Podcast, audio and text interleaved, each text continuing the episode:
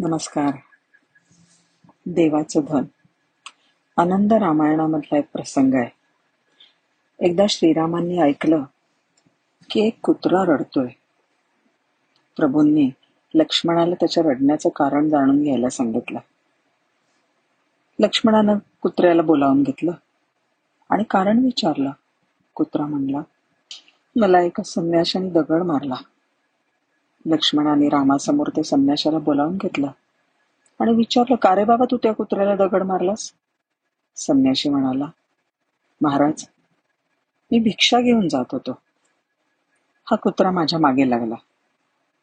मला वाटलं की हा मला स्पर्श करेल आणि माझं अन्न दूषित होईल. मला त्याला मारायचं नव्हतं पण त्याने पळून जावं. ह्या उद्देशाने मी त्याला दगड मारला.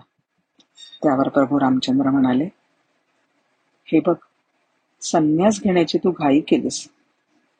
कुत्रा तर पशु आहे. तू तर माणूस आहेस आणि त्यातून संन्याशी. पण तू मनाने अजून संन्याशी नाही झालास. आता तुला हा कुत्रा जी शिक्षा देईल ती भोगावी लागेल.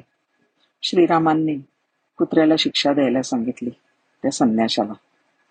तेव्हा कुत्रा म्हणला प्रभो ह्या संन्याशाला लाखाचं उत्पन्न असणाऱ्या एका मंदिराचा महंत करा. अरे सगळ्यांना वाटलं हा कुत्रा शिक्षा देतोय की पुरस्कार? त्यावर कुत्र्याने खुलासा केला. बाबांनो गेल्या जन्मी एका मोठ्या मंदिराचा मी महंत होतो.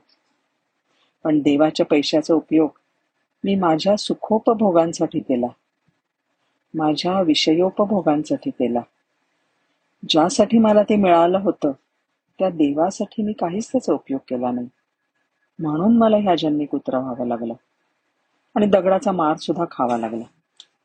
गोष्ट जरी इकडे संपली तरी गोष्टीने खूप काही सांगून दिलं आपल्याला.